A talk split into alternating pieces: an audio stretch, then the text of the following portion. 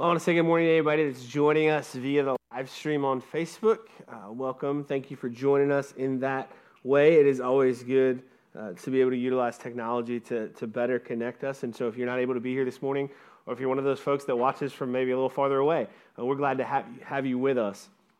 And I want to thank Larry and Anthony again for, for, for uh, preaching the last two Sundays. Uh, if you were here, I'm quite certain that you were challenged uh, by both of those messages, and it also gave me an opportunity to better prepare to begin this series. And I've really been looking forward to this since we decided this is the route we wanted to take going into Easter. There's a, a struggle sometimes around Easter and Christmas to say we tell the same stories, we make the same points every single year at this time, and so let, let's take a slightly different look. And so that's how we got to this point. And of all the parts of Jesus' life on this earth that people love to read about, love to hear about. I think his miracles rank right up there near the top. I mean, miracles are so cool, right? Now, opinions differ on how many miracles of Jesus uh, are, are recorded in Scripture because different people have different opinions about what actually constituted a miracle. And, and on top of that, what miracles could be attributed directly to Jesus. For instance, was the virgin birth of Jesus Christ a miracle of Jesus? Well, it was miraculous, and Jesus was certainly involved, and he is fully God, so I suppose it was. But I would understand if somebody only wanted to include a, a list of miracles that the walking and talking on this earth Jesus himself carried out. And so, if you go by that, uh, we can say that there were around 40 different miracles of Jesus recorded in Scripture. And I think we can also safely assume that Jesus performed many more miracles than those that are recorded in Scripture as well. In fact, at the very end of John's Gospel, in chapter 20, verse 30, we read this The disciples saw Jesus do many other miraculous signs in addition to the ones recorded in this book. And so, if there were more than John recorded in his gospel, it's safe to assume that there were more than were recorded in any book. And if you've been around church, you may be like me. I have always enjoyed a new look, a fresh look at one of Jesus' miracles. A new and fresh look at Jesus turning water into wine, or another look at one of the men who Jesus gave sight to that had been blind, or a fresh look at the healing of those suffering from leprosy. We tend to enjoy hearing about and even studying these miracles of Jesus because they're so amazing. But how do we really feel about miracles in general. What do we really believe about miracles? Do we believe these miracles recorded in Scripture actually happened? Do we believe miracles can happen today? The answer may be different depending on who you ask. And in his book, The Wonder Working God, Jared Wilson says this. He says, Sometimes, Some scientists tell us that the things we often call miracles are statistical aberrations in the natural order of things random outliers in the overwhelmingly normal flow of everyday events. Most say that what we label a miracle is simply an illusion, a trick on the eye, a misperception misattributed. Every event has a perfectly natural explanation, they say. We simply don't have all the data needed to explain what we've perceived. There are then rational explanations for every unexplained event, and the supernatural, by presupposition, cannot be one of them. You see, there are a lot of people that would try to say, there is an explanation, we just don't know what it is. There is an explanation, we just don't have all the information, we just don't have all the data. There is a logical and non supernatural explanation for everything that happens. There are people that believe that. And some of us, maybe even a lot of us, have allowed that thinking to affect us a little bit, to enter our minds a little bit, and in some cases, it has altered our beliefs about the miraculous. And what has happened for a lot of us is it's not that we don't believe that the miracles happen, but for a lot of us, miracles have moved from the, the realm of the supernatural to the realm of the inspirational. And, and we don't necessarily say that they weren't supernatural things that happened, but rather than focus on that, we say that was a really good story. It inspired me. It drove me to action. And we, even if we don't say it, begin to kind of minimize the importance of the supernatural aspect of miracles. These stories inspire us, but sometimes that's about it. And we maybe discount the fact that these are real things that happen. We may still believe in the validity of the miracles of Jesus, but for a lot of us, they've lost some of their luster because of how we feel about miracles and their potential today. And, and, I think some of it may be a result of the fact that we don't see a lot of what we would call miracles of the level of what Jesus was performing in the New Testament Gospels. And so we read about them, and it feels like, well, that was a long time ago. Those were different times, and that was Jesus. And so we don't, even looking back on them, they've lost some of that luster. Now, for those who don't believe in the validity of miracles of Jesus, those who don't believe maybe that Jesus even was who he said he was or did what he did based on what we read in Scripture, those folks may view miracles a little bit differently even yet. Many would doubt the possibility of miracles today, but might say something like, I don't believe in God, but a miracle, an undeniable miracle, could change that for me. They might say, I don't believe, I'm not a follower of Jesus, I have no desire to even talk about it, but man, if I saw a miracle and there was no doubt in my mind that it was a miracle, and there was no doubt in my mind that it came from God, I would have to change that statement. And I would believe. And we might judge somebody for having that attitude. Well, you know, don't, don't put God to the test. And we might point to scriptures and say, well, well, here, here's a bunch of miracles. Let me show them to you but we probably shouldn't be too hard on them because I would think for most of us, even if we do already believe in God, a miracle, an undeniable miracle in front of us, would strengthen that belief. And in that, we're not that different from the folks who don't believe. We just have a different starting point. Unbelief for them, belief for us, but either way, a miracle would serve to strengthen belief. But I want to make this clear right up front as we begin this series. Miracles that we read about in Scripture, miracles in the Old Testament, miracles of Jesus, miracles later performed by his disciples, and even the ones not recorded, their primary function was never about proving God existed.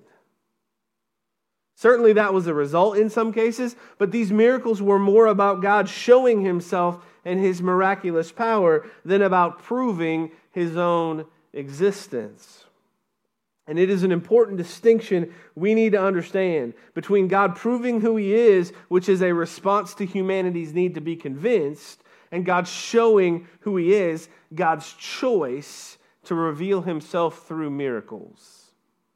I'm going to keep coming back to Jared Wilson on this because he has so much good to say about it. But he posed this question, and I want you to consider it. He asked this He said, What if the miracles of the Bible and miracles today, should they still occur, what if they are not God trying to convince us He's up there somewhere, looming out there in heaven, and trying on earth to get us to acknowledge Him, but are actually God showing us that He is right here and right now in charge? See, we're naturally impressed by miracles because they're supernatural, because they're against the known order. They're often outside the bounds of human reason. But we need to set aside how impressed we are and see that miracles are a beautiful window into understanding more about who God is. And when he sent Jesus to walk this earth, what a window it was into, into who God is. And of all the miracles of Jesus and of all the miracles we read about in the rest of Scripture, the most impactful, the ones that, yes, are most impressive, but also tell us the most about God, are when someone was raised from the dead to life. People then and people now will try to explain away the miraculous. And sometimes they're pretty convincing. Do some research on this and you'll be surprised. There are some people that have some pretty strong theories uh, or some pretty strong explanations as to how Jesus turning water into wine was, was a trick. Or even how some of the, the blind received sight. There are some theories out there that, that those guys weren't actually blind, that they just had something physical on their eyes. And when Jesus put the mud on it, all he really did was remove it. And there's all these different theories. Do a little research on that. Now, you'll fall down the rabbit hole, trust me. But, but there are a lot of theories out there. Some of them make some sense. But it's difficult, if not impossible, to explain away someone being raised to life. Now, they'll still try. There's no doubt at the time of these stories we're going to study that people did try to explain it away. But I have to believe it's a lot easier to explain away the water into wine than to explain away the returning to life of one who was clearly dead. And so, over the next four weeks, as we move toward Easter, we're going to study the four times in the Gospels that someone was raised to life. We'll begin today with the widow's son. Next week, we'll look at the story of Jairus' daughter. Then we'll dive into probably the most well known of those that Jesus raised, the story of Lazarus. And then, of course, on Easter Sunday, we'll look at Jesus himself, his death, and his resurrection. But what's interesting about the first three of these stories, three stories where Jesus intervened and raised someone to life, is, is, that Jesus' involvement and subsequent miracle comes at a different time related to the death. Lazarus had been dead and buried for several days when Jesus raised him from the dead. Jairus' daughter was still in the bed where she had passed just a few hours earlier. And the widow's son was somewhere in the middle, on his way to being laid to rest. And his story is one that is only recorded in the Gospel of Luke. Now, to put it in context, this is within what we would consider to be the ministry of Jesus. He's traveling with his disciples from place to place, teaching and healing. He's becoming very well known, and the crowd traveling with him, that's following him from place to place, is growing daily. In Luke chapter 6, beginning in verse 17, when they came down from the mountain, the disciples stood with Jesus on a large level area, surrounded by many of his followers and by the crowds. And there were people from all over Judea and from Jerusalem and from as far north as the seacoasts of Tyre and Sidon. And they had come to hear him and to be healed of their diseases. And those troubled by evil spirits were healed. Everyone tried to touch him because healing power went out from him, and he healed everyone. These miracles, these healings, they spoke to who Jesus was because he was doing things that only could be considered supernatural. And as he went about doing them, he was giving God the glory. He was giving God the credit. And, and therefore, he was, what he was really doing was declaring himself fully God, even when he didn't say those words. And his miracles often brought people uh, to him, but his teachings then would keep them. And as a result, this crowd was growing like crazy. A chapter later in Luke, we read about Jesus healing the servant of a Roman officer based on that Roman officer's faith. In fact, I love that story. We don't have time to go too deep into it. But the Roman officer, he comes to Jesus and he, and he basically tells him, Jesus, I don't even believe that you need to come to my house. I don't believe you need to put your hands on my servant. I don't need any of that. I believe you can heal him right here and right now. And Jesus heals him sight unseen. An amazing miracle that would soon be followed by another as we read in chapter 7, beginning in verse 11. Soon afterward, so right after this happened, Jesus went on with his disciples to the village of Nain, and a large crowd followed him. A funeral procession was coming out as he approached the village gate. The young man who had died was a widow's only son, and a large crowd from the village was with her. When the Lord saw her, his heart overflowed with compassion. Don't cry, he said. Then he walked over to the coffin and touched it, and the bearers stopped. Young man, he said, I tell you, get up. Then the dead boy sat up and began to talk, and Jesus gave him back to his mother. Great fear swept the crowd, and they praised God, saying, A mighty prophet has risen among us, and God has visited his people today. And the news about Jesus spread throughout Judea and the surrounding countryside. Now, before we talk about what Jesus actually did here, I want us to talk for just a moment about this widow and her son because we don't really know a lot about them other than their home clearly being in or around the village of Nain. But we do understand that their life has probably not been very easy. We don't know the circumstances, but this woman uh, had lost her husband at some point. And her son, at that point, whatever his age, essentially became responsible for his mother. Culturally, that's how it worked. And now, for whatever reason, due to whatever cause, now this woman has experienced a double loss with the passing of her only son, she is essentially alone. She essentially has nothing. Now, one thing I, I find very interesting is that there are two large crowds here. There's a crowd that's following Jesus, and there's a crowd that's following the funeral procession. And so I would put it this way there's a crowd that's following Jesus, and therefore they're following life. And there's a crowd that's following a funeral, they're following death. And these two crowds they meet up. And, and you got to understand, we're probably talking about two very different crowds because the crowd that's following Jesus is, is, waiting for Jesus to do something awesome. They're expecting him to stop and teach or to heal somebody on the way by. The crowd that's following death, they're weeping and they're wailing. And there was a lot of that that went on. We'll get into a little bit of that next week. But, but life and death in these two crowds came together. And what ended up happening is that ultimately both crowds ended up being present for something amazing. The passage tells us that Jesus' heart overflowed with compassion. Something we read about specifically in six or so of his miracles recorded in Scripture, but it's something I believe we see in all of them. And I don't want us to miss the importance of that word compassion. Webster's dictionary defines compassion as sympathetic consciousness of others' distress, together with a desire to alleviate it. And see, we've got to understand that. Sometimes we think compassion is simply feeling for someone, but the truth is that that important piece is together with a desire to alleviate it. It's not just feeling compassion for someone, it, it, it, there is action, there is a response involved. If you can do something, you do something. There's sometimes a temptation to see that, yes, Jesus wants to alleviate that distress and will do so, but that because he's Jesus, because he's fully God, he may not truly understand our distress. But I love the way the writer of Hebrews describes Jesus, our high priest, in Hebrews chapter 4. Verse 15, this high priest of ours understands our weaknesses, for he faced all of the same testings we do, yet he did not sin. It's important that we understand that Jesus understands our weaknesses. He understood this widow's distress, he understood her mourning in this situation. The word that we end up with as compassion there, Jesus felt compassion for her, is the Greek word splanchno. That's the worst I've said it. Splanchnizomai. I said it so much better in the first two services. Splanchnizomai. And splanchnizomai. In the original Greek, that was a phrase that meant his heart went out to her.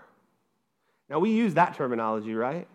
We say, My heart went out to him. And what it means is, I feel or I felt your pain. Jesus felt her pain. I've actually heard this referred to as gut moving compassion. That it wasn't just a, oh, I'm sorry for your loss, but he felt physical pain along with her. I think it's important that we understand that Jesus didn't just care because he was supposed to care. He didn't care because that's what people expected or because of the crowd around him. He felt this woman's pain in a way that produced in him a truly compassionate response. You see, sometimes God feels so distant to us, sometimes he feels cold to us. And we have these moments where it just seems like there is no possible way that he can understand what we're going through, that there is no possible way he can understand all that life is throwing at us. There is no way he could possibly understand just how much we are hurting. But I believe in stories like this is a reminder a lot of us need that God does understand. And the incarnate God, in the person of Jesus Christ, walked this earth and experienced the things we experience. And I know that things weren't exactly the same in that world as they are here today. But he is a God of compassion, and his heart goes out to us in our hurt. He is with us in our hurt, and we can be confident of that. Not only that, but he responds to our hurt. Not always the way we want him to, not always the way we may ask him to, but according to his will. We serve a God of compassion. And we see that in Jesus here again as we read in Luke chapter 7, repeating verse 13 through 15. When the Lord saw her, his heart overflowed with compassion. Don't cry, he said. Then he walked over to the coffin and touched it, and the bearers stopped. young man, he said, I tell you, get up. Then the dead boy sat up and began to talk, and Jesus gave him back to his mother. Now, I will tell you, it was a bold statement for Jesus to tell this woman to stop crying. I struggle with this sometimes with my kids when something happens to make them cry. Sometimes I'm a little too quick to say, oh, don't cry. Not in like a compassionate way, Morin, but I think you're being kind of ridiculous right now. Stop crying. I'm just being honest with you. I know it's not nice. Because usually I feel like they're overreacting it wasn't that big of a deal. And so I'm quick to say that. I'm not trying to be mean, but sometimes I feel like they'd realize it's not as bad as they think if they would stop crying long enough to figure that out. But, but what Jesus was doing here is he was essentially telling a woman who had lost her husband and who had now lost her only son to stop mourning. But then he does the one thing that could justify making that suggestion, making that statement. He touches the coffin, he speaks to the young man to get up, and the boy does. And in a moment where hope had been completely lost for this woman, I mean, she had nothing. In a moment where hope had been completely lost, Jesus returns hope and life and so much more to her, even as he doesn't just raise him from the dead, but presents him back to his mother alive and well. It's an amazing story. I think it's a great story. It is the first time we read of Jesus raising someone to life, raising someone from the dead. And the question becomes why? What was the purpose? Why, why this boy? Why now? And is there something we can learn from it?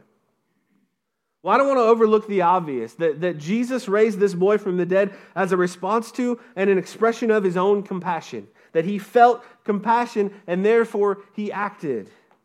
I don't know that this story, this amazing story of life being returned to one who had lost it, I don't know if it needs a greater explanation than that.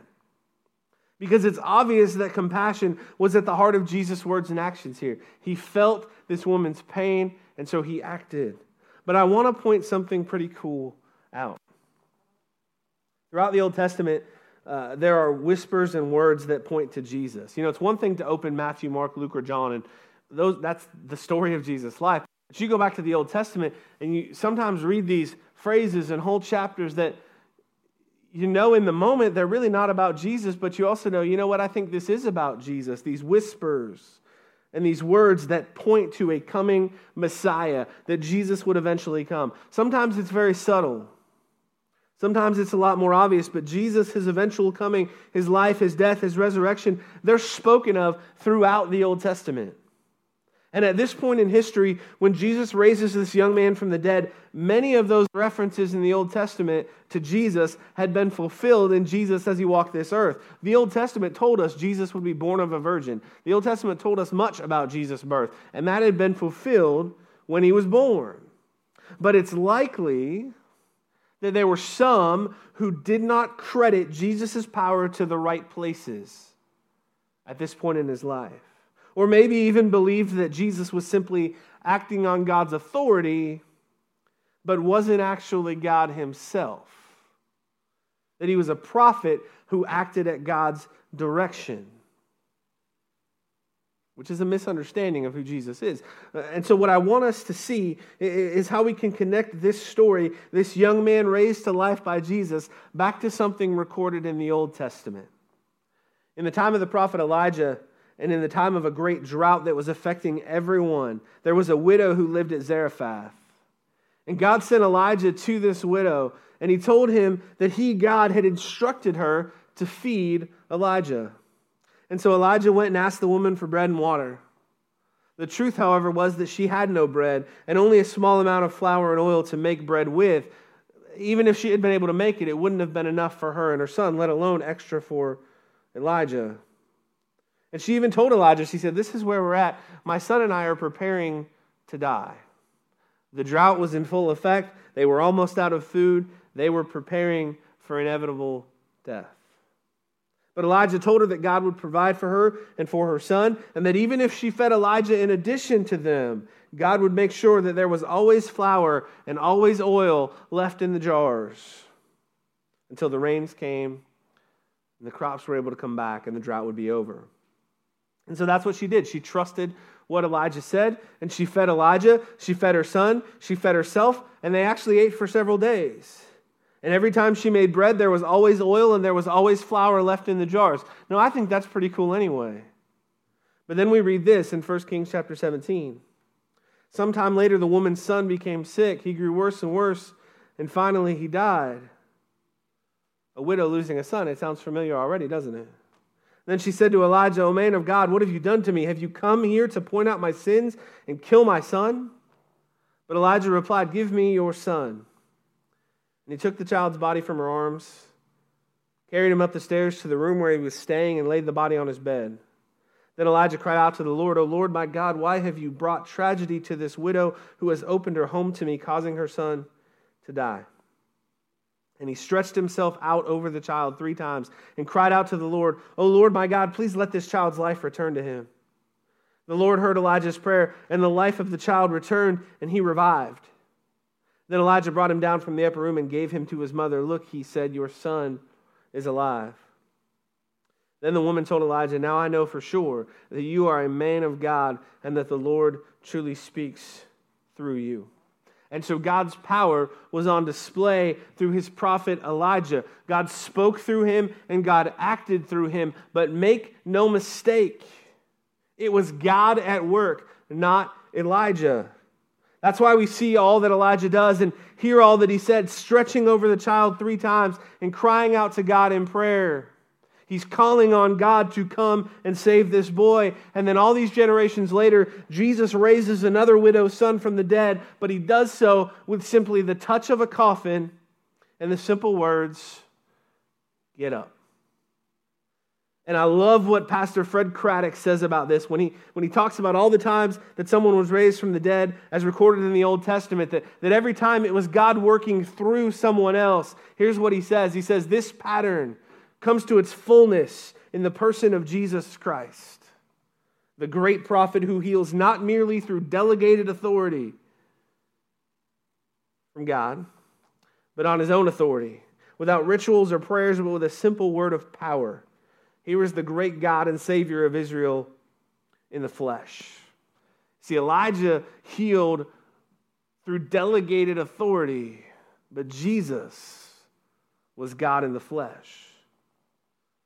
And in this miracle, this young man raised to life, we realize, and those who were present to see it happen had to have realized, if we have any doubts about whether this Jesus was just a good teacher or just a prophet or just a magician or any other number of questions people were probably holding on to then, many of those same questions that people hold on to now, those questions were answered when, with the touch of a hand or t- to the coffin and a word, Jesus raised this young man to life.